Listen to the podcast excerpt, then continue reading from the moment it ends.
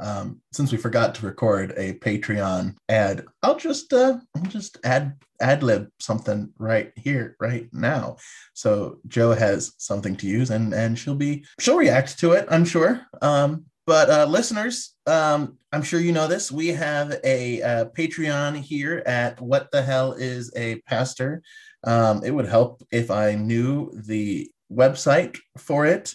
Um, yes, yes, it is. Uh, you can visit us at patreon.com slash WTHIAP.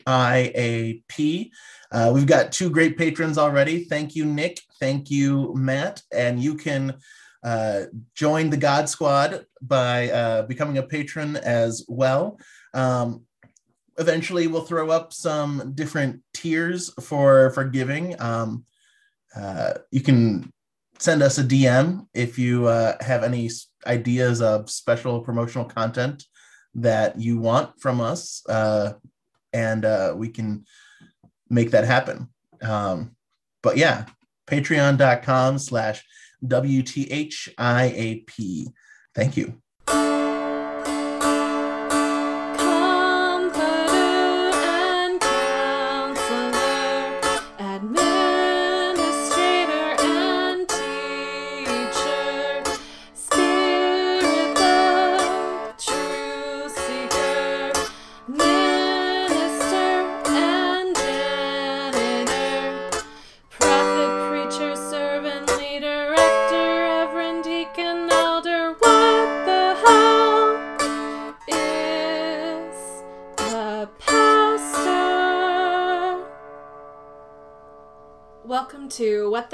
Pastor, a podcast about life in set apart ministry. Each week, we sit down to discuss our experiences and challenges in small town parish ministry and in PhD work, and ask others to join us as we try to figure out what the hell it is that pastors do and how to do it as best we can. Listeners, hello. Joe is not with us today, but with, with us today is, of course, Ian who is uh, taking up the co-host duties uh, with me, and I'm very grateful for that. And we have a special guest here on What the Hell is a Pastor. With us today is Patrick. Uh, Patrick, how are you doing? I'm doing good. How are you? You know, we're we're doing our best. I think doing, doing great. Doing thanks for thanks for coming on. Um, Patrick, what we usually do in these kinds of situations when we have a guest is we uh, allow them to introduce themselves using uh, as much or as little detail as they like. Uh, so, why don't you tell the listeners a bit about who you are and uh, uh how you uh, got to where you are? Um, sure. Um, well, my my mom and my dad, um, and then and then I was born. Um, uh, I uh, am a pastor uh, of a country uh, church, Disciples of Christ Church. Uh, I've worked in youth ministry for most of my adult career. Um, and then um, found this kind of wonderful position where I am both the senior pastor and the youth pastor, um, which is why I kind of um, upgraded or downgraded to being the, the the pastor of the church, depending on how you you look at that. That does, um, that does sound a bit like a downward move, right? Um and then uh uh i was uh i'm from the kansas city area uh was out in dc for seven years or so. Um and now i'm back uh, uh this church being north of kansas city um on the missouri side for those who are confused about kansas city geography. Um so um that's kind of a quick background. Diehard chiefs and royals fan. Um and so sad about last weekend, but um, but used to it. So um, used to the losing. That's what most of my sports fan life has been about. Definitely, definitely. Yeah. um, so how is uh how is pastoring going? How is your you how long have you been serving at this church? So about eight nine months. Uh, May of last year. So whatever the math works out to be on that. Um, and so all during the pandemic, which is also kind of the bizarre. Oh yeah. Um, kind of situation is I, I, started after everything was all shut down um, and did the first month completely online and then have been doing some kind of hybrid thing since then. I did the parking lot services, um, bought the FM transmitter. I don't know if everybody's mm. familiar with the FM transmitter. That it's debated on whether it's uh, appropriate or not and complies with FCC regulations um, or not. But uh, I have, hopefully, I have not heard. I hold on. I have I not heard I any of this debate. That, I haven't heard that controversy. Yeah, so I don't know if it's true, but some people um, make comments to that any use of those is breaking some sort of FCC law, whereas other people say as long as it's within a certain like half mile radius or whatever, then it's fine. So I don't know if that's true, but it's something I worry about in the back of my mind all the time is if the FCC is going to find us. Um, and and come in and and take our little transmitter. Um, but yeah, it's been strange. We did parking lot services all the way through um, the summer and into I think through October maybe, and then November doing this kind of hybrid. So I, I do I record an online service and put it up on our our WordPress site, um, and then I do um, a normal church service where there's probably I don't know 10 15 folks indoors and then there's 15 uh, 20 folks outdoors in the parking lot and then there's another 10 15 folks online. Um, so i thought that like the the the downgrade to senior pastor um, was going to be a challenge and and and have a learning curve but could not have predicted um, the bizarre amounts of things that i would have to learn. Uh, i thought it would just be about like buildings and facilities but i've learned a lot about video editing and recording mm-hmm. and mm-hmm. lighting and other nonsense that I never thought I would have to learn. Yeah, uh, ring lights were not part of the seminary uh, purchase list. No, no, they were not. we we talked about that in different times, Patrick, on the podcast. We we talk about how, um, on one hand, uh, the pandemic it, it exposes uh, blind spots in seminary education that we never would have thought we'd have to fill. Sure. Uh, but then on the other hand, uh, when we when we need to feel better about ourselves, it exposes the fact that perhaps our generation is uniquely uh, capable yeah. of sure. doing this of doing this work during the pandemic, um, sure. which I guess is good. I, I guess I guess that's good. Uh, so how it, how big is the church? Uh, are you like? Can you tell us a little bit about that? Are you the yeah. only staff person? Are you um, like, almost? Uh, we do have um, uh, we do have a, a guy um, and his wife. They kind of are a package deal that we've hired as a kind of interns, kind of just very part time um, youth assistants. Um, I don't know if they actually have an official title because um, they were hired before I was there. Um, but but they get paid basically just a monthly stipend um, to help out with the the youth group. Um, but other than that, yeah, I'm I am the only pastor. I think if everybody were there um, who would be considered a regular um, before the pandemic, we'd have about 50 to 60 folks. Um, and then there's another, I don't know, 40 or 50 folks associated with the church in some capacity.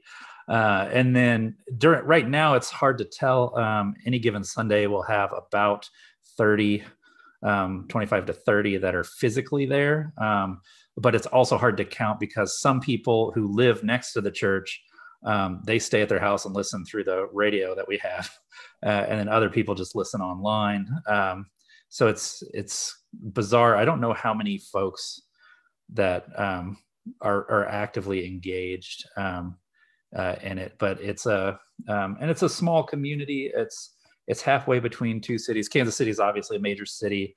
Um, I think population of the metro area is over 2 million people. And then north of that, about an hour, is a smaller city town called St. Joseph, which is, I think, 100,000, maybe 150,000 people. Um, and this, this little town is like halfway in between the two. Um, it's uh, the high school, middle school, I think is just one building. Um, otherwise, they're right next to each other. I'm not sure I didn't get the layout because I haven't gotten a tour because the pandemic. Um, but I mean, there's I think there's 600 kids K through 12 um, in the, the the area, so it's it's um, it's rural, it's country, but it's not like remote country. Um, and so it's this uh, but i also have the bizarre kind of reality of the church has no internet service because of where it's located you go three miles in any direction. Um, and there's fiber optic cable, one gigabyte speeds. Um, but our church is located in this weird, like rural space of, yeah, there's no internet here. Tough. Um, so that's the other thing that's been strange about doing the pandemic is everybody's doing these Zoom meetings and all of that, and we have no ability to stream from the church or do Zoom from the church. Anything online I have to do from home, um, which is kind of why we've gone to the hybrid thing. Um, but it's also been weird to talk with colleagues because they're like, "Oh, well, we just do this," and I'm like, "I don't have internet, so like I can't do that."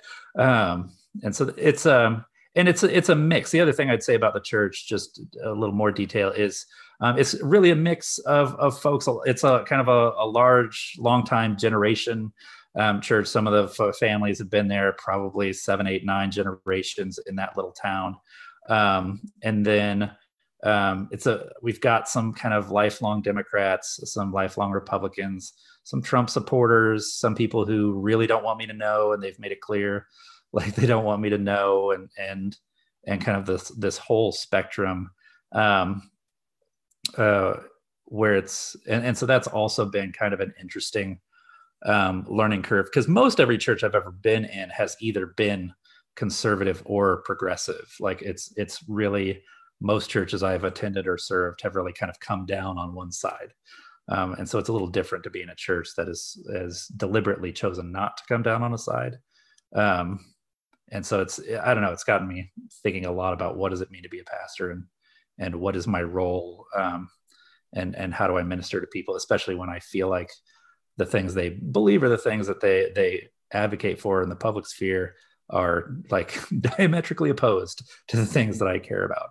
Um, and so it's I don't know. They're very friendly people who will help you out and give you the shirt off their back, all that kind of um, solid Midwestern um, kind of country church stuff. So it's a little bit about sure. my current context. Hey, thanks for sharing that and we understand. I I I feel that uh, that tension as well. I uh, a couple of weeks ago, I think Ian, Joe, and I had a really similar conversation to that. You know, as we tried to figure out what, particularly now, you know, with with just how more intensely entwined um, political stuff yeah. and and Christian identity and Christian nationalism and all that is like it, it it's that question that you're having is one that I think is on all of our minds. Um, and we talked about how, you know, we we there for many of us, there's a sense in which we really want to be able to conceive of authentic Christian life that is publicly oriented, but isn't necessarily that, that is still authentic, but isn't isn't necessarily um, oh gosh, like isn't necessarily one um, collection of of political orientations that could make up a party platform, right? Sure. And and that becomes increasingly more difficult. Yeah. You know, I we don't have to make this about this, but I was thinking the other day. Well, I, I listened to uh, I listened to a political podcast that I really shouldn't listen to. Um, sure it's one of those. It's where I'm just True. like, yeah. I'm just like, God, why am I listening to this? Like, it just bothers me. Um, where where once again, you know, you have that sense that you get from a lot of folks in the middle of, well, the real problem is we're not being bipartisan. And I'm like, well, no, that's not really the real problem. Like, yeah. like there is no middle ground between you know what we know to be true of happening on January 6th, you know, with with increasingly violent and increasingly Christo-fascist, increasingly, you know, all this bad stuff, and something else. There's no middle ground there, and so like coming together is becomes sort of morally reprehensible, and you don't really know what to make of that. And as Christians, it becomes it, it's it's I think even more stark because well, some of these people are like Jesus told me to try to kill Mike Pence, you know. and then you're like, probably not. Like, like, I don't know what to do with that. Yeah. Um, I don't mean to make that about politics, but I I know I know I have a sense of what you're saying for sure, Patrick. That's interesting. That's interesting. Yeah, well, and it's kind of the question because when I when I saw, um, I think Joe might have posted on Facebook like, "What questions um, do you have?" Or, or right now, like my question is this question kind of around just what is it like? What am I compromising um, or not? And like, what does it mean to have convictions and hold convictions as a pastor? Um, and, and especially with things that that are that seem fairly clear cut, like um, January 6th is still a um, a conflict within the congregation on, on with a lot of people. There's a lot of debate on what what did and didn't happen and who was responsible and all of that. So I don't really want to get into that that one in particular. But like if we go back to like Charlottesville um, mm-hmm. as an example, right? Like it's like yeah, there are two sides. One's the Nazis, um, and then the other's the the people who are against the Nazis. It's like it's not really like like I feel like you have to take stance. like I don't know. There there there is this this kind of sense of sometimes it is relatively clear cut um, and, and one sided. Um, and then I was also just thinking about like, well, what do I want to be as a pastor? Do I want to be liberal or, or conservative or in this kind of middle ground um, or whatever? And I'm like, I really want like a fourth way I know a lot of like people talk about, well, we need a third way. And I'm like, no, I don't like the third way. Like, I don't want to just split the difference of, well, these people are over here and these people are over here. And so I want to split the difference and kind of go in the middle. Um, I'd rather like be over somewhere else where, mm. where it's like we're not defining, and specifically as a pastor, we're not defining our Christianity by where we fit on the American political spectrum, because it, that's what it feels like. Is we've already kind of decided um, we're liberal or conservative, or we're we're we're somewhere in between, or or that, and that shapes kind of then our theology, our ecclesiology, our our way of being church. Um, where I'm like, shouldn't it be the other way around? Like, didn't Jesus predate America? Like, I don't know. Mm-hmm. Like, that seems like a, a historical thing. Um, maybe a historical fact. I don't know. Um, that sounds that sounds fake to me. Yeah, I know, right? So, and, so I don't know, and it's it's it's one of those where I feel like one of the things that seminary did not prepare me to deal with is like I feel like I was prepared to be right about things. Um, mm. like I feel like I'm really good at being right, and and if I wanted to, to be like, here's why you are wrong and I am right, um, but not to like navigate. Like it, it's still, I feel like felt feels like it comes from this kind of almost arrogant like this is how you deal with the people who are wrong mm. kind of a thing rather than like how do you navigate um, the kind of the natural differences that people have and and then how do you recognize where you might have blind spots um, or you might be missing something and and what is the difference between um, agreeing to disagree and holding to convictions and then recognizing that I don't know everything, I don't see everything. Um, and and um, and so I don't know. There's there's there's and then I don't know. I could go on and on with all of the questions that I have um, about kind of this this role, but um, but so I don't know. I'm I'm curious, kind of as because um, are are neither of you are in a pastoral position, or Ethan, are you in a pastoral position right now? I I just left my okay. pastoral position this past summer. Okay. But, so like uh, yeah. Currently, so no one. Kind of, currently, no one in the "What the Hell is a Pastor" podcast is a pastor. yeah, currently right. So, so as people who are not going to get like brought before your board and chastised for making comments on the internet, like, um, like i'm curious like your experience of these kind of places of of conviction versus compromise and and and where you like felt you did well or poorly or mm. or do you have bitterness about some of it like um because i like i don't um like if the problem is that we're we're in this deep conflict and divide i do feel like this obligation to be engaged in how do we work through this conflict. Um, but I'm also just kind of curious your own experiences um, uh, of of that, having worked in churches and worked with churches. Um, so, anyways, I'm, I'm just curious. I can I, I'll throw a couple. Go ahead, of go ahead, Ethan. Some of my experiences. Um, I think so. The the church that I served, I served the church for three years. Um, I actually currently live in Charlottesville right now, Patrick. I'm I'm Oh, going okay. back. I'm back in school.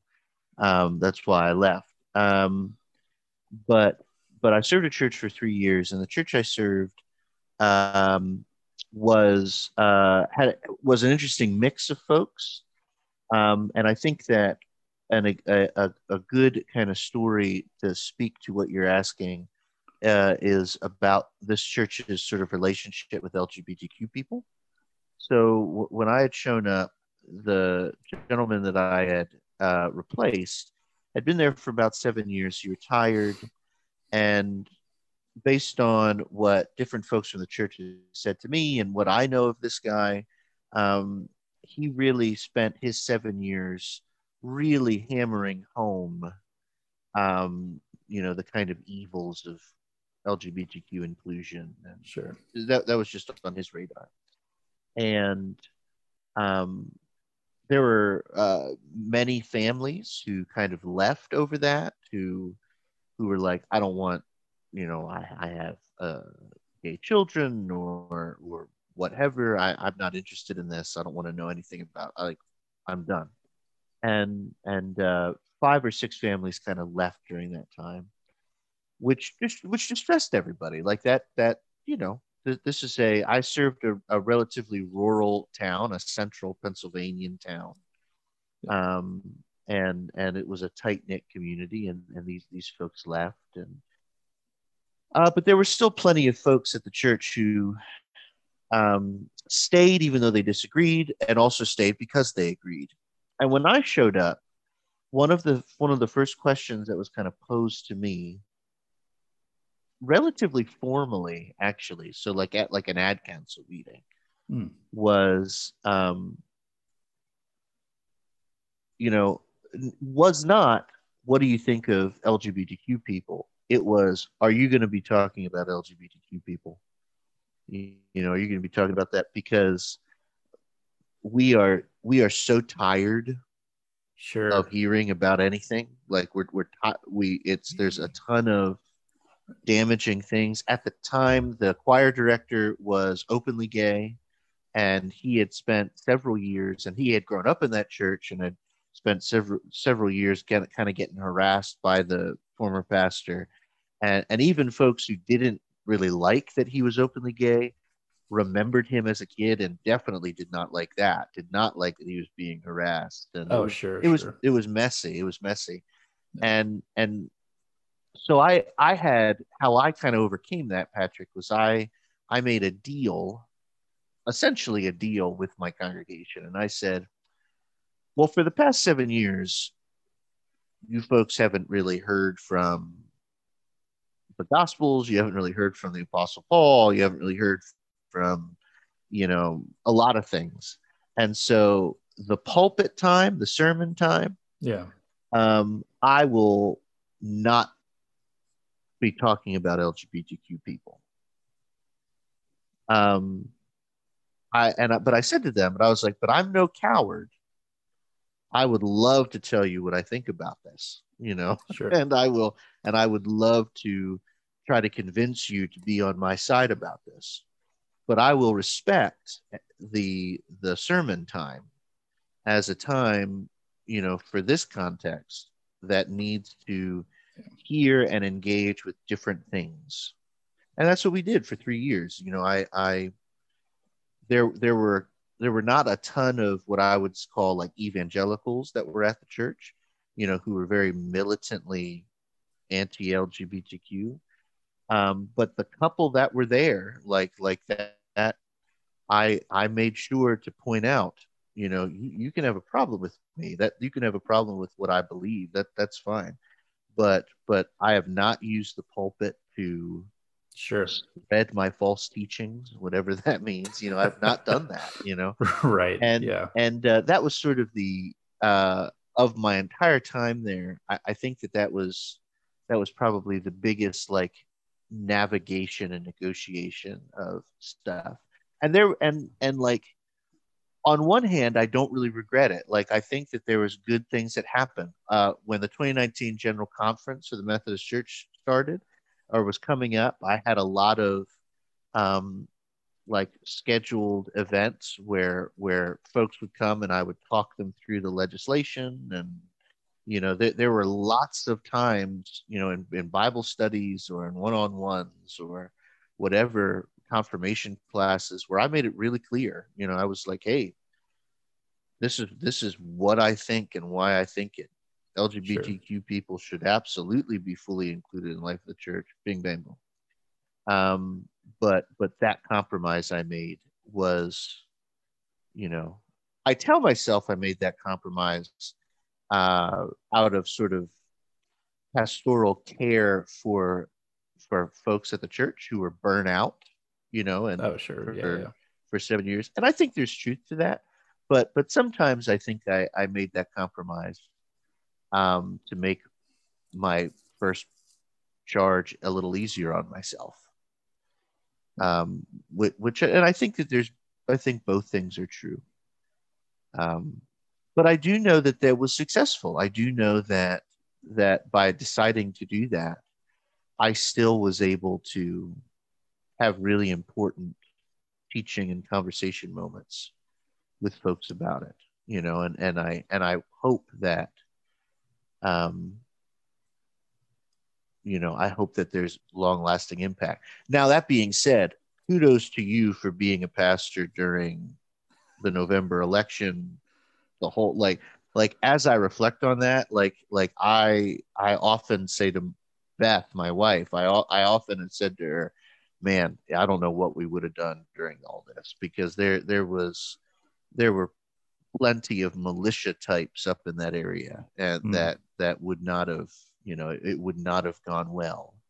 Um, and I don't know what I'd have said uh, or how I'd have navigated that, but but yeah, that's kind of that's kind of the big story for me as I think about your question.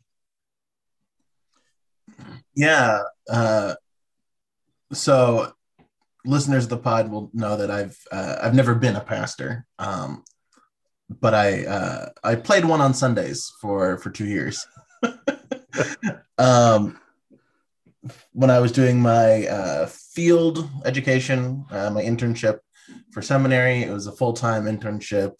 Um, and on Sundays, uh, I would robe up and I would I would sit up in the chancel with the other pastors of the church um, and lead prayers and lead children's messages and uh, preach occasionally. Um, and then uh, I finished that, and then the my my first job out of seminary as a uh, discipleship director for a church in uh, a mid-sized church in Northern Virginia. Also, kind of had me uh, playing a pastor on Sundays, um, where I would robe up and sit in the chancel with the the pastor, lead children's sermons uh, every week. If I never have to lead another children's sermon again, I I will be a, a happy happy I, I feel that. I feel that in my bones. I, I know. I yes. Oh, that's too bad. Those are the best.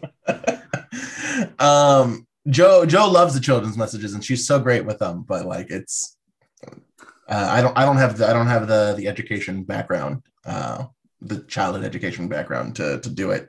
Um, and I would uh, I preached more often at that church while I was also running the youth group and uh, running the outreach service ministries of the congregation. Um, so I, I kind of uh, was lucky enough that I didn't have like pastor, the title pastor, like weighing down on my shoulder or the the concerns of like being a the pastor of a congregation and and walking with people. Anytime I preached, I could basically be a. Uh, it was like I was a guest preacher almost, and uh, mm, sure those who are guest preachers know that you can say whatever they want, uh, whatever you want in a when you're guest preaching, uh, because the the pastor will deal with uh, any fallout. And like pastors can uh, leverage guest preachers effectively to like say the things that uh, have their congregants start to hear the thing from the pulpit that um, if they were to say them from the pulpit would cause them to lose all credibility and authority as a pastor. Um, so i was able to preach uh, sermons that were quote political. Um, and i do that i was able to do i'm able to do that in my current role uh, when we still had sunday services regularly. Um, i was able to to do that. And the the thing that i i come back to two two things is um kind of the lesson that was hammered into me in seminary by uh, professors and certain ex senior pastors of large churches in DC that shall remain unnamed um, is that um, it's it's important to uh, you know uh, it's better to be effective than it is to be right um, yeah. and yeah yeah sure um, but I think it's it's really easy to like uh, we were talking earlier about um, you know bipartisanship and, and all of that. And so it's really easy to like make effectiveness to make bipartisanship to make that quote radical third way middle uh, an end in and of itself rather than a means to the end. Um, and so pastors know their contexts um, even after one week serving there. Um, sometimes it takes a little longer, uh, but like they know what what works, what doesn't. You've you, there's been the uh, interview processes, introduction processes in, in a Methodist system. Um, and so the question is like, what do you want your out? What do you want the outcome to be like? How do you want your church to grow? And then how can we use the other things? How can we use a third way or a fourth way to like get to that desired outcome rather than making that uh, moderate um, moderate ideology, moderate methods themselves the the the ends. Um, and so that's that's kind of the, the the thinking that I do on that. I also um, my senior pastor um, has his PhD in um, practical theology from Princeton, and um, sure, sure. uh, and his dissertation was on um, engaging youth through worship, specifically the specifically the sermonic element, um, and uh, one of the the stories that came about through his research uh, or data points or trends is that uh, youth um, and this would have been in 2012ish. So um, youth at that time were uh, like constantly, constantly, constantly dreaded the sermon and like always found the sermon the most uh, boring element of the worship service. Um, but at the same time, like if there ever was, if if that youth were to ever have heard a sermon um, or to have a particularly memorable worship experience, um, it kind of hung on and hinged on how well the sermon was. And like that would be what they talked about is uh, if they had a good worship service in mind, a good worship experience in mind, they talked about, man, that sermon was just great. Um, so um, to have that that element is is a lot of of especially in the mainline Protestant tradition, um, where you as the pastor have 20 minutes 15 20 minutes where at least in theory like the congregation shuts up and you say whatever you want uh, we've seen where that isn't always the case Yeah. Um, but um, but yeah um, i i really value the the sermon as a way of uh, using rhetoric to influence opinions and ultimately affect policy change. So, kind of the opposite of what Ethan said. I understand that. I, I, Um, I value it too. I just I I used that the sermon for. I'm sorry, Patrick. I have to No, no. defend myself from Ian now. I, uh, I I I value it too. I do. Right. I, I don't, use yeah, it- yeah, I use it for other policy changes. definitely. Definitely. You know, but but I I had shifted. You know, in my context. In my context, I just don't know how effective the sermon would have been as a policy change for that. Just just yeah. just because of where they were, how they were trained, how they were burned out, Right. like you know, and and instead I, I I did other things. But no, I still value the sermon as a as a site for for transformation and a site for engagement. And yeah, all right, Patrick, I'm sorry, I, I'm done. no, that's fine. Um, you got to defend yourself against Ian. Um, well, I think the the thing that a couple of things that have hit me kind of in this this new place, and and and I've had some. Um, I mean, I, I, I came in with some assumptions, um, in part because I mean the church I was at in DC always did mission work in, in Central Appalachia, and um, I grew up in the Midwest, so like there's I, I had some kind of things that I was like, okay, I've learned, I know a little bit about rural areas and a little bit about rural ministry. And so I'm going to figure this out.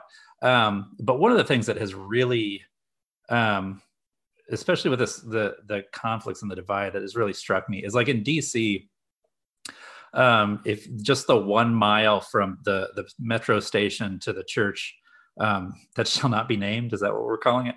Um, the church I served in DC. Just, just, Um, the, just the former senior pastor.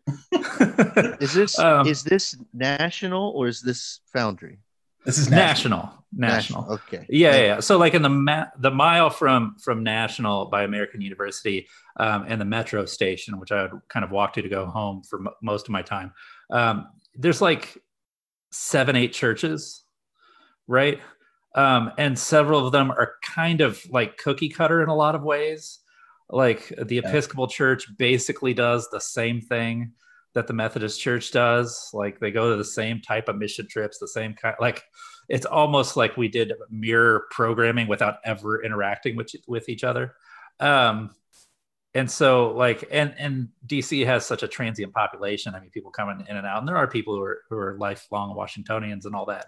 But like one of the things that really hits me is like this this church um, is in this town called Newmarket, um, which was isn't incorporated. The the the actual town is Dearborn, um, and it's on the west side of the highway, um, Newmarket, and it's just the one church there. On the east side of the highway are three churches in the town of Dearborn, and so this little community, um, which which at one point had like I think actual shops and a little like it's now just the church and the homes there. Um, like and then there's like a plant that's a mile down the road or something but um like these people have been there forever and will be there forever um most likely and so it's like it's one thing to i feel like there's there's a difference between at national um where one dc is politics all the time all the time um Definitely. and and you've got people working in the government and you've got people who are coming in and out um, and there's eight different churches that they could go to i feel like it's a lot easier to just say whatever you think um, and and push your political agenda which i feel like um, some of the pastors that have served there like more than um, more than teaching anything that's really a, about jesus like they really were kind of just pushing the democratic platform um right? And and so like i have all kinds of issues with that as well but like i feel like there's a lot more um i don't know if it's freedom or getting away with it but but it feels almost irresponsible in my context where it's like you have people who are lifelong democrats lifelong conservatives lifelong i don't vote and get involved um like people who who have been there like the, this church their parents went to this church their grandparents went to this church. They're going to be there whether whether i'm there like three years or 30 years they're still going to be there twice as long as i'm going to be there. Like i can spend the rest of my career pastoring at this church and most of the congregants will still have attended the church twice as long as i will have been there. Right? Like like there's just this kind of this this we have to live with each other um, that I think is both in some ways a beautiful thing. Like there's you don't have the freedom of just well I'm just going to say whatever I want. If you get mad, then go to the go to the Presbyterian church. Like right, like that that kind of attitude doesn't exist because it's like no, we're going to be here and we're going to come to church and we're going to be church together. Um, and and and the people clearly disagree with each other. It's it's and, and i think it's it's something that it's not hidden. I mean they certainly don't bring it up. Um, and they don't like like air the the dirty laundry in front of everybody. But like there's they clearly know who who in the congregation they disagree with and and have clearly had arguments over potlucks or, or thanksgiving dinners or whatever else before. Um and so I don't know. There's there's this. I, I felt like in my time in DC and, and then with seminary, like there's very much this like um, kind of need to be woke and push um, for like this this kind of fourth way or whatever you want to call it. Um, but like I feel like there's value lost in in that attitude of well you're just gonna you're gonna prophesy to the people and if they get mad tough whereas like here it's like I don't I, I really like curious if in my seminary training and in in some of my like early stages, if I had the mindset of you are you are stuck with these people regardless. Like like how that would change my approach to ministry. Um, because it's certainly changing how i approach ministry now is it's rather than this like i'm going to push my view and, and consequences or consequences instead of that being being a little more like okay these are the people that that like god and i are in this church we're together. It's a pandemic. Um like they were doing a pastor search during a pandemic. I needed a, a church and and like we're all kind of a little bit different. We we have some core kind of midwesternness which i think helps um and, and kind of a core love of scripture um, which makes me feel like I don't fit in with my progressive colleagues, but whatever. Um, and uh um and uh but like i don't know. And so there's there's this i feel like i'm in this weird place where my kind of deconstructionist crisis of faith at the moment is more along the lines of like how much of the wokeness is harmful or is it just kind of the approach to it?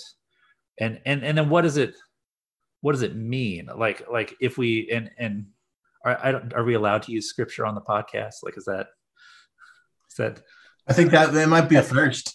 is this a first? I don't know. Not like, a first. It's not a first. so like, like these godless this... heathen podcast people. yeah, well. Oh, there's this passage in scripture I think about a lot these days. Is it's the First Corinthians 12, like the body of Christ, and the, the the whole notion that like the eye cannot say to the hand, "I have no need of you," or the hand says to the eye, I have no need of you. Like this idea that like just because we are different doesn't mean that we can um, dismiss people, and just because we're different doesn't mean that we don't belong to the thing.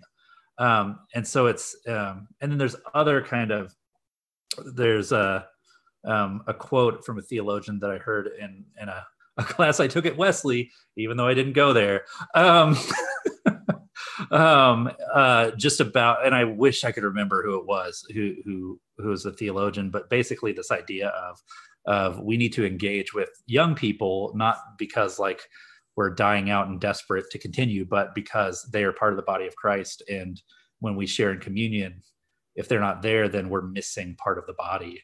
Um and it i don't know. I think it's if like like what does it mean to be in our time of having such deep tension and conflict and then be like but then also have this kind of almost this mandate of well you need to be together.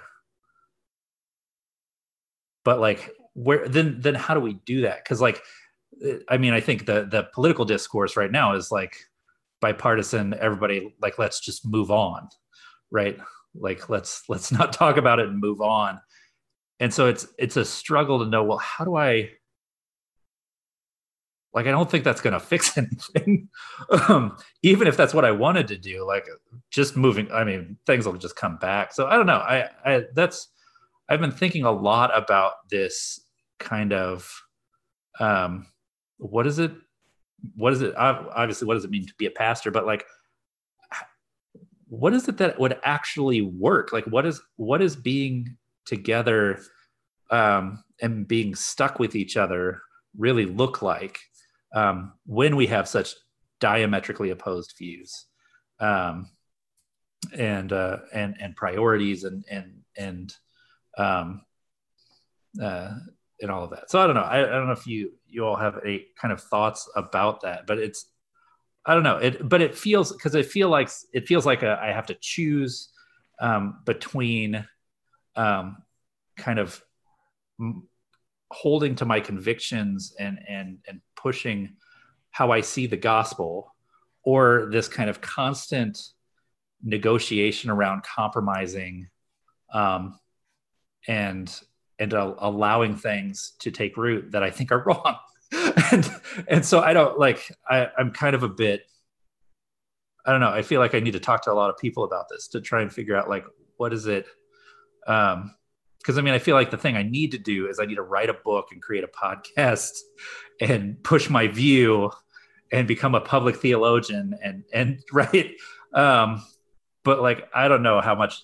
I mean, I don't know if there needs to be another straight white guy out there telling the world how to be Christian um, or not. I don't know. Maybe that's what the world needs. I don't know. So I'm just kind of curious um, if any of that resonates or if, if you see things differently. Um, or if you're like, no, cut people loose. Um, just kind of curious your reactions to that. Um, I'll start, and because um, I, I really like that Corinthians passage uh, that you mentioned uh, as well, and I've used it quite a bit in uh, lessons and preaching, and uh, just in in thinking. and I think it it presents a a great like I don't know if ethic is the right word. Um, a great way of living together, provided that you know both the both the hand and the eye are not uh, are are in agreement on like um, that. Yes, the hand the hand has need of the eye, and the eye has need of the hand. Um, but what what do we do uh, to to kind of complicate the matter or muddy the waters further? Uh, what do we do when like the hand is, you know, uh, out there actively like punching the eye? um, can we? Are we supposed to tell the eye? Look, you have need of the hand, uh, uh, or should we go to the hand and be like, cut this out, or uh, we're gonna we're gonna have to amputate something here. Um, and I think for so long we've we've had this like in the in the church in our politics um this sense of like false air of civility um, where you know at the end of the day as long as we can all come together uh, everything's going to be okay um, but like does the eye have need of the hand if the hand is is out there spreading q theories and retweeting uh, MTG and Madison Cawthorn and all of that. Um, Sorry, is that Magic the Gathering? I wish she ruined it. she ruined it. Uh, Marjorie Taylor Greene. That would be. That would be. Oh, sure, sure, sure. Yeah. Yeah, if the hand was spreading Magic the Gathering, I'd be broke. I'd be more broke because I'd be spending all my money on stuff. um, so that, that's kind of my question of it. Um, and you end up usually, and it's it's usually the the white, well off liberals, um, who are more apt to like hold on to this like, well, we all just got to get along kind of a a feeling. Um, in uh, in Joe's example uh, of her experience, it, the person who yelled at her wasn't a Trump supporter. he he was the Democrat of the congregation, Mm. um, and and didn't like that she was uh, saying the stuff that was more in line with his own political views. Sure. Um, so I don't know what to do with that. Um, apart from constantly hammering in the the message that bipartisanship, that moderate uh, moderation, moderism. I don't know what the the word is. That get along to uh, get along to get along is is not the is not the end in and of itself. It's not that's not our our work as disciples. That's not our work as as Christians. It's, that's not supposed to be our work as just members of society. Like um, all of that are ways to get to an end of justice of uh, equality, but like there is no there's no middle ground with with fascism. And we've, we've talked about that. We, we mentioned that earlier. Um, you, you don't there are some things that you can't compromise because there are binaries and you can either be for the fascists or you can be against the fascists Yeah, it's a hard word. Uh, I agree with it. I think that when you start thinking really local, you know, which is which is really what you're, I think, Right. where your heart is, Patrick. Um, there is a dimension that I've experienced where, um, there's a dimension where I think that you can hold together um, all of these differing uh, think thoughts and political opinions and and stuff like that only if the praxis is the same. Mm. And so here's what I mean by that. Um, I think that that churches can be made up, local churches can be made up of a wide variety of political opinions and a wide variety of, of you know, things like that. Um, but if these political opinions and social opinions and what have you um, uh, conflict with the practice of being together in Christian community and conflict with the practice of um, you know being being one in the Holy Spirit. And there's there's lots of I, I'm not saying that that even those statements are clear. I'm not saying that, but like I think there's a sense in which people know when it's when it's not the case.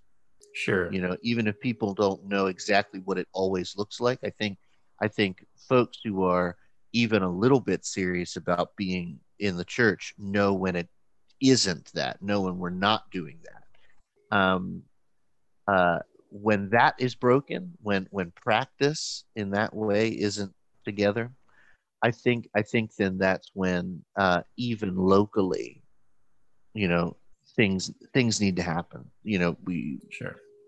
people need to be held accountable.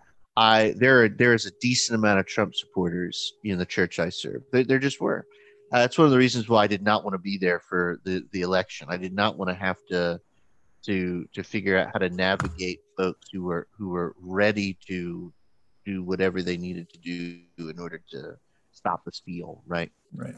Um, but but if those folks, those you know, fo- folks who support fascist dictatorships or or or whatever, um, if those folks were were to because of that change their practice and say oh well pastor or or this person or this person or this person is a democrat which means they are no longer in christian community with me they're no longer subject to you know all of the rules and and um, uh, things that that brothers and sisters in Christ are subject to, and I can do whatever I want to them and toss them out and, throw, and, and whatever.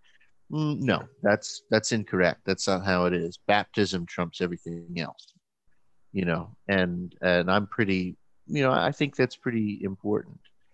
Um, and so I that's when I think, from a local standpoint in particular, that's a way that I think you can one can um, uh, hold the line, right? Hmm.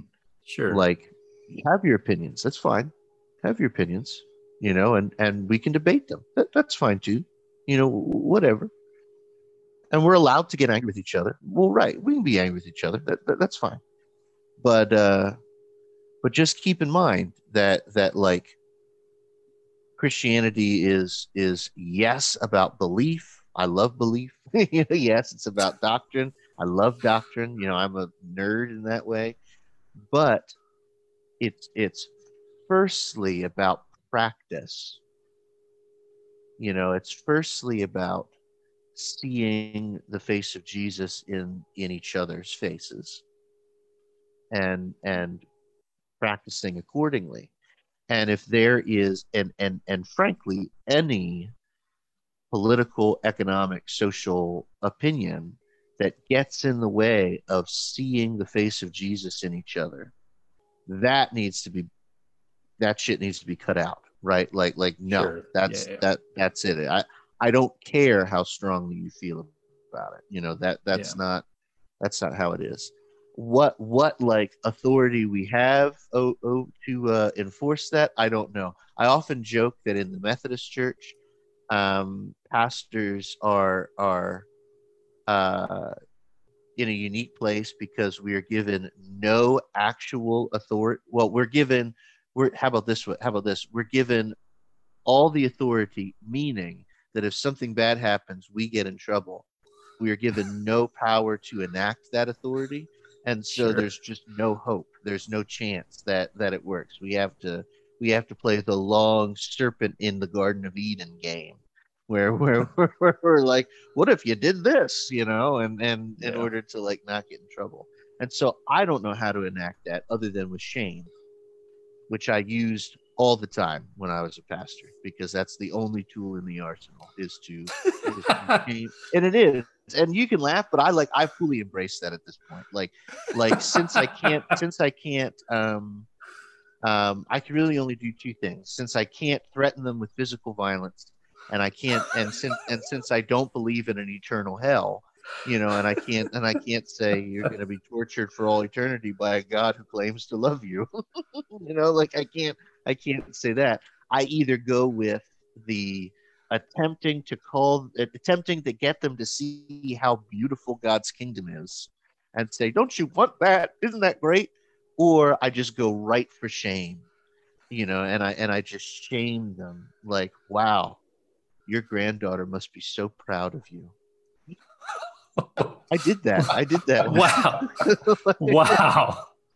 What Wow. else I am I don't gonna do? I I don't I I I am almost speechless. Um that's a certainly a tact I haven't tried yet. Um I'm fine with hell. Um which is another thing that that makes me not quite as I believe in an impermanent hell. I believe in an impermanent hell, and so I'm okay with with talking about hellfire. I don't mind that, but I, I, but that's besides the point. Keep going, Patrick. Yeah. I don't mean to interrupt. No, no, no, no. Um, and I, I also listen to a lot of Brene Brown, which I mean might be heresy. Um, but like, yeah, I don't know. Like it's, um,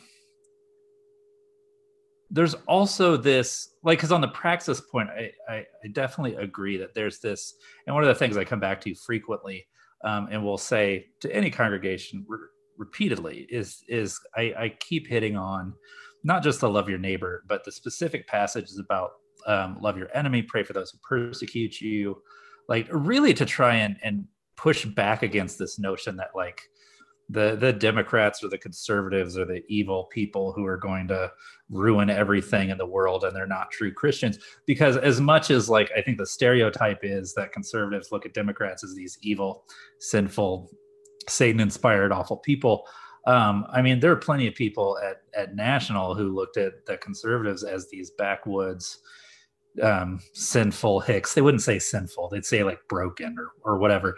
But like these these they're basically not christians. Like how could they why would they act this way? Like and so it's it's it's weird to have that same kind of a dynamic play out in a different way even even among people who supposedly are these bleeding heart liberal snowflakes um still making the same kind of judgmental comments. So i i don't um i, I haven't tried shame i don't know if i will um but but it's also i don't know there's also this question of of kind of my role. And then like i apparently like most people are um are a little more certain of themselves i guess. I don't know.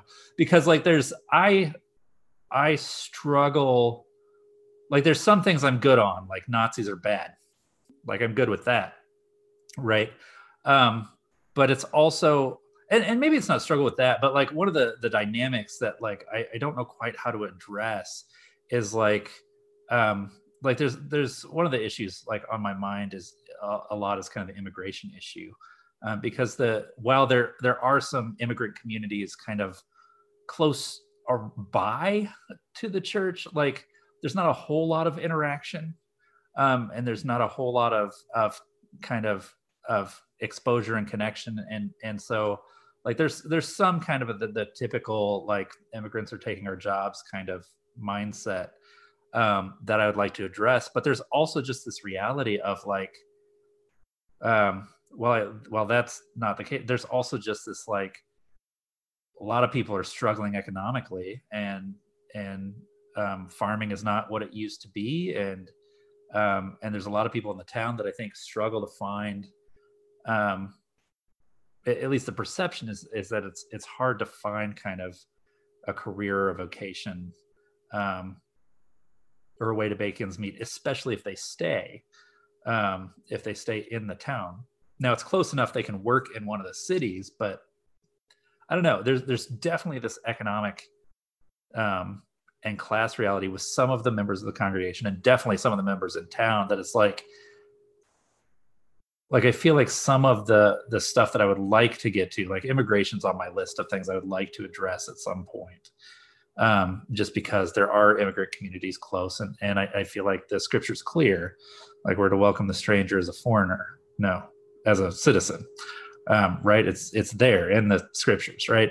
So like certainly something I'd like to bring up, but there's also just this like it, people are struggling to make ends meet and find housing or find food um, figure out work and, and dealing with all these other issues. And, and and then they're dealing with some are dealing with the effects of the opioid crisis and other things. And it's just like in the midst of cancer diagnoses a child who has a drug addiction um, loss of employment um, or loss of work like like in the midst of all of this like am i the pastor going to get up and be like you need to rethink your immigration thoughts? And like and so that that's the other dynamic there is i feel like um it's like i struggle with that like me as a pastor having compassion for my congregation i feel like i set aside some of these kind of um, social holiness issues um, to use a term that might be more palatable um, uh, to some folks like and so it's i don't know it's it's this um, and especially being I'm not even a year into the pastorate now. Maybe if I'm here five years, I'll feel more comfortable um, shaming people, but but it's it's it's kind of this like yeah i don't I, like i don't even there's days where i'm like i don't even know what my job is with the sermon. Like and so like there i do have like a default of well i'm going to pick a scripture passage and we're going to teach what's in the scripture passage and and kind of almost go a little old school exegetical preaching. But um but yeah i don't know there's i feel um in in some ways i feel a little bit lost into like i i've never heard anyone who pushes the the the kind of social gospel, social justice, social holiness, all that. No one's really like told me like how do I do that when my congregation members are going through chemo, just lost their child, like like how do I like how do I be pastoral in these really hard things and also like move the needle on our we need to be kinder to immigrants like kind of a thing and so um so I don't know. I that like I I I feel very much um unprepared and mm. as to like yeah, I have these deep convictions and and there's a couple of these issues I'm incredibly passionate about. Um, I have been trying to figure out um, and work on how can I, as a white person, help move the needle on race issues since like 2005. Um, and I'm not good at it, but like but I've been trying for like 16 years, right? So like, I don't know. I'm, I'm just kind of, um, I mean, I, am in, in a lot of ways, I'm just like fishing for advice because I mean, it's I feel like the the examples I see are people who don't talk about it at all as a way of kind of living through the the conflict in their congregation, or as the kind of we're going to push hard on our our political stance um, whether that's build a wall and kick all the immigrants out, or whether that's open the borders and let everybody in and, and whatever else like the political side of it is.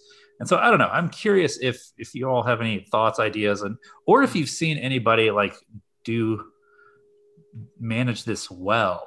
Like um because the, the other piece of it and, and i have no idea how long the podcast normally is so i'm sorry if i'm rambling but um but like the other piece of it is like there feels like this like this thing that feels a little gross to me about like like uh, me as a kind of a more progressive pastor coming into a church that's kind of a mix of folks and then like like my goal is to force them into my progressive ways.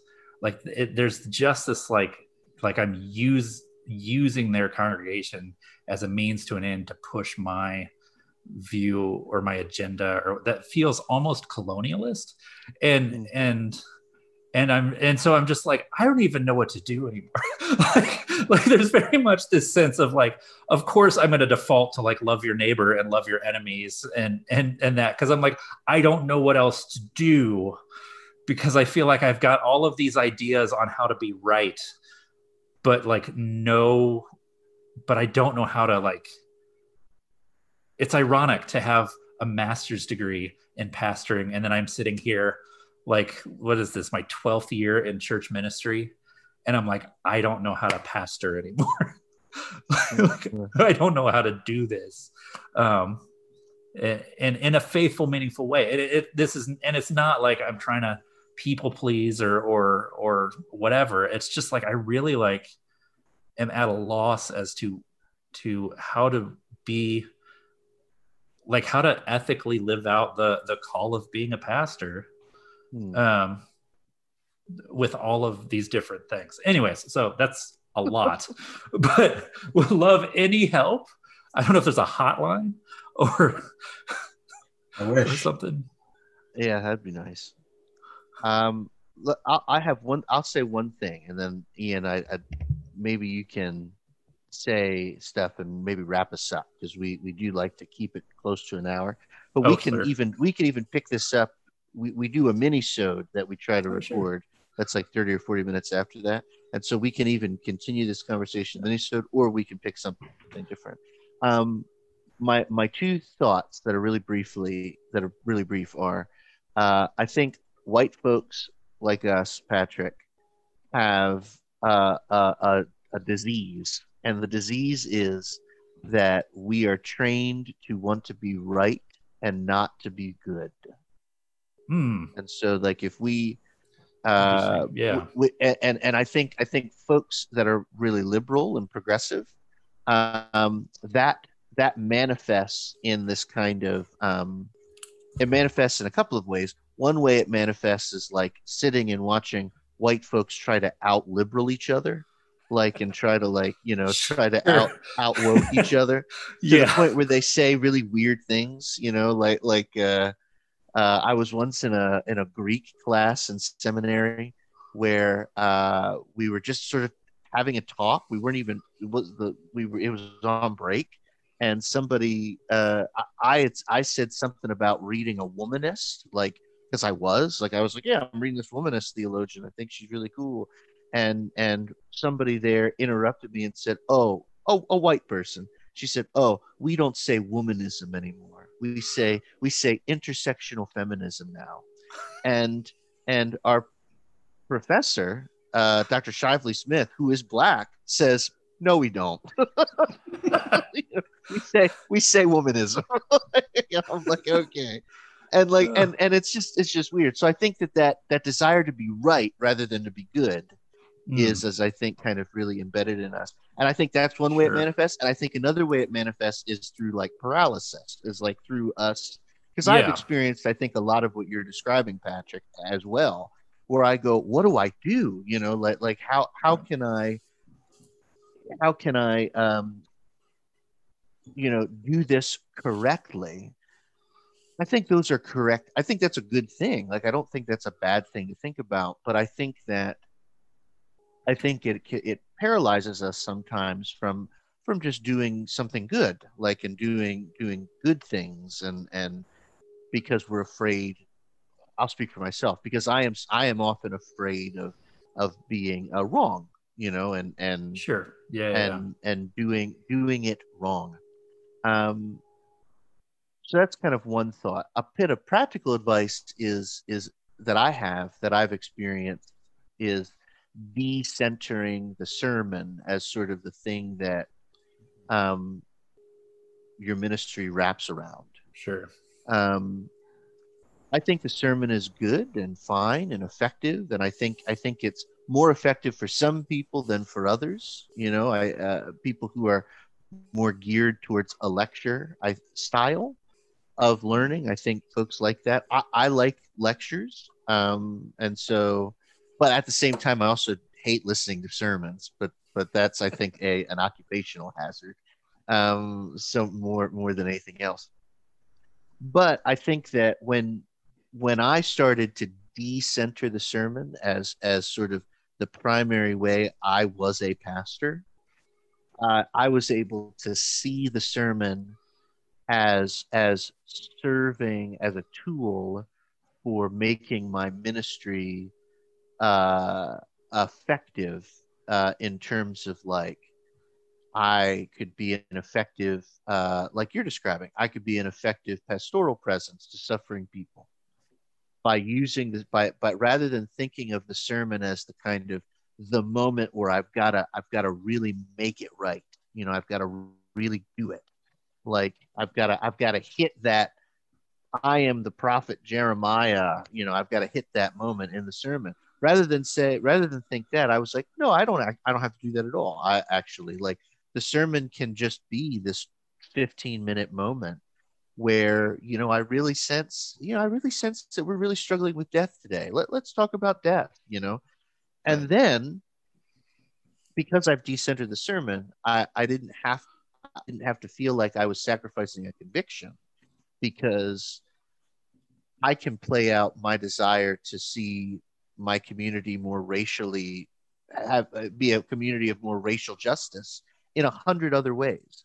And it didn't have to be at the sermon. It could be through uh, community organizing. It could be through a bible study where we where we sit and talk about xyz thing. It could be by reading cross and the lynching tree with a book group you know like sure.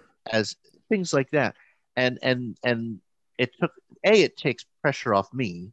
It took pressure off me to to make the sermon to to you know all about that all the time. Uh, but it also helped me see um, all of the pieces, all the things I do as tools serving the job, right? Serving the vocation, and not like and not like um, you know I'm I'm inhabiting the office of the preacher. What does the preacher do? Well, the preacher the preacher uh, thunders away like Malcolm X. You know, the preacher mm-hmm. thunders like sure, and there might be times where you have to do that, but but all in service to what you're supposed to be doing you know and and if what you're supposed to be doing is is loving a really scared and broken congregation then I'll let the sermon serve that you know? And and if what you're supposed to be doing is promoting a, a, a more socially holy congregation um, sometimes the sermon does not serve that mission. Sometimes it doesn't. Sometimes it can't. Um, what because well, it's not terribly effective at it that right now, or there are folks who really can't hear it in those ways. Um, but there are lots of other, you know, avenues as a pastor if you decenter the sermon to to serve and to to kind of live into that mission, right?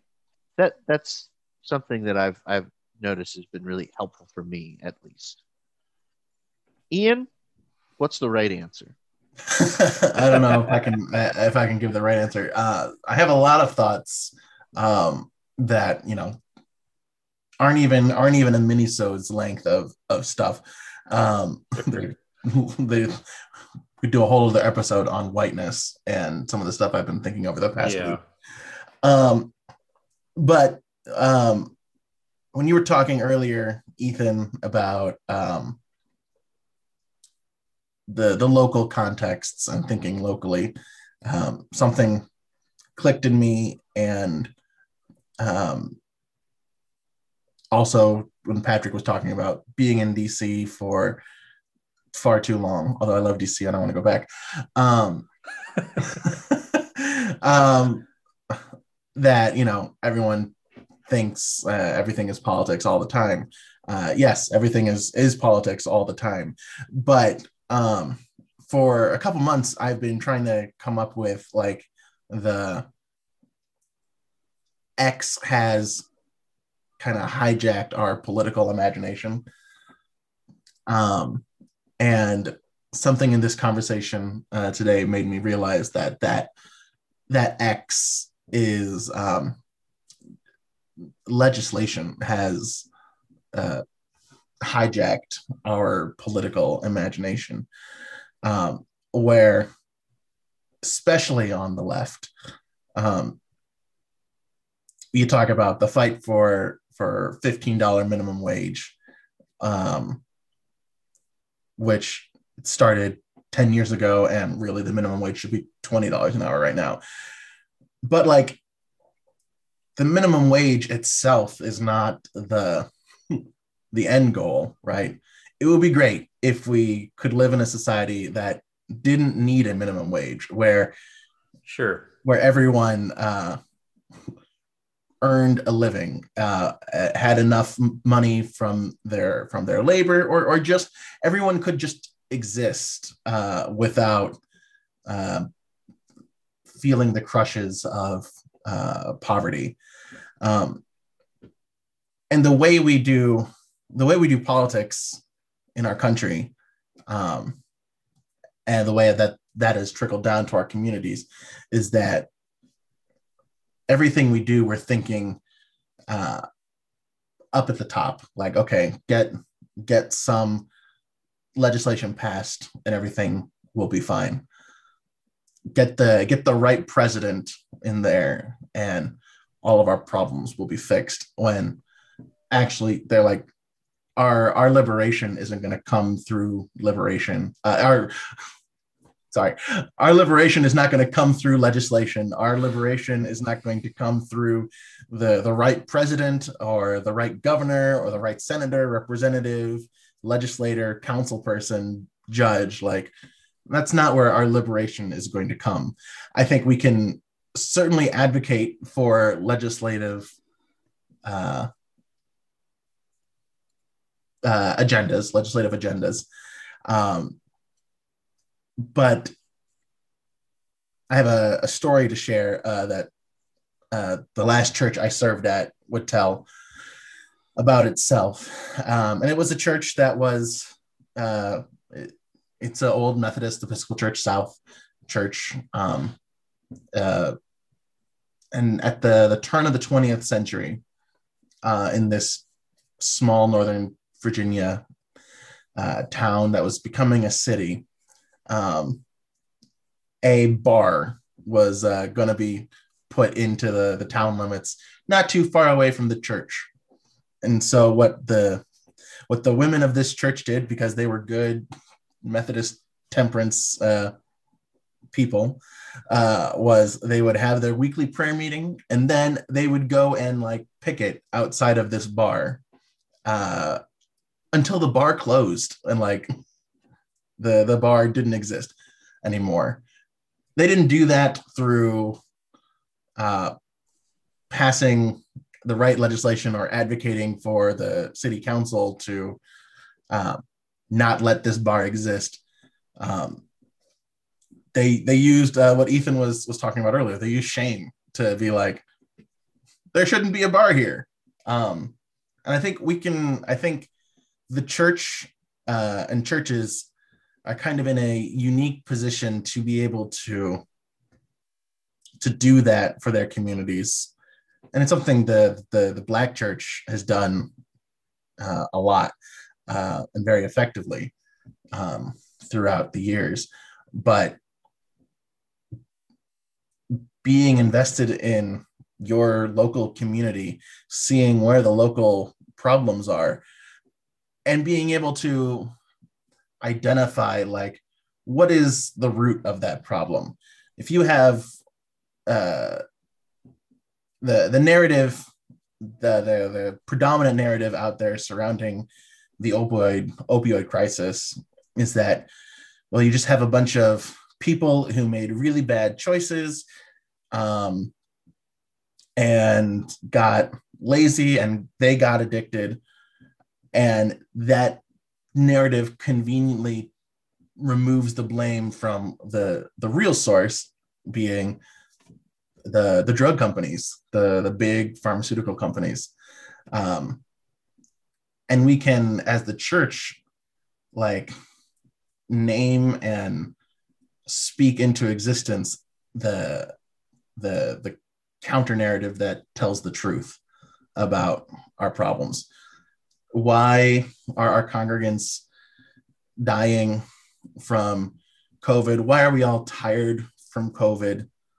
Uh, well, because we live in a capitalist society where all of our worth comes from the work that we do and everything that we like our way of surviving is through working and um, we gotta therefore keep the economy going when that's not what would stop if we had shut down the country for four to six weeks and like taken that economic hit and all insured through through mutual aid, through um, being in solidarity with each other. That uh, people didn't lose their homes, people weren't evicted, um, or their houses weren't foreclosed on, or they could have enough to eat.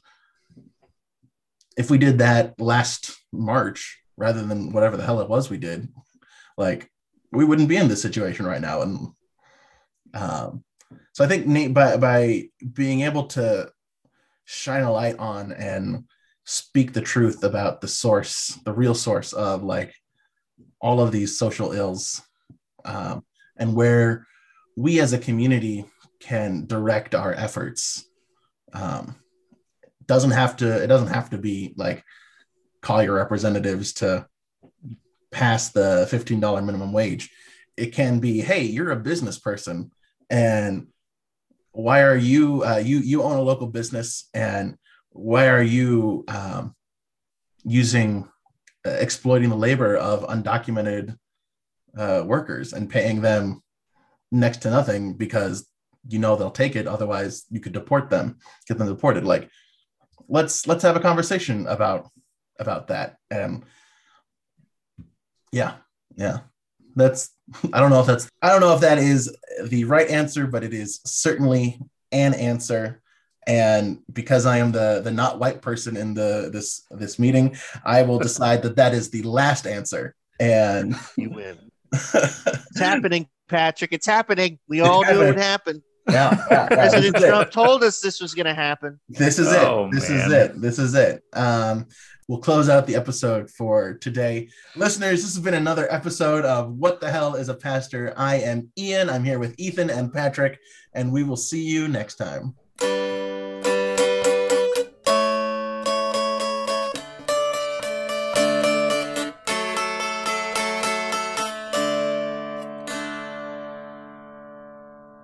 Listeners, this has been another episode of What the Hell is a Pastor? I am E. Uh, I am Ian. I almost did it. I almost did it. I almost did it.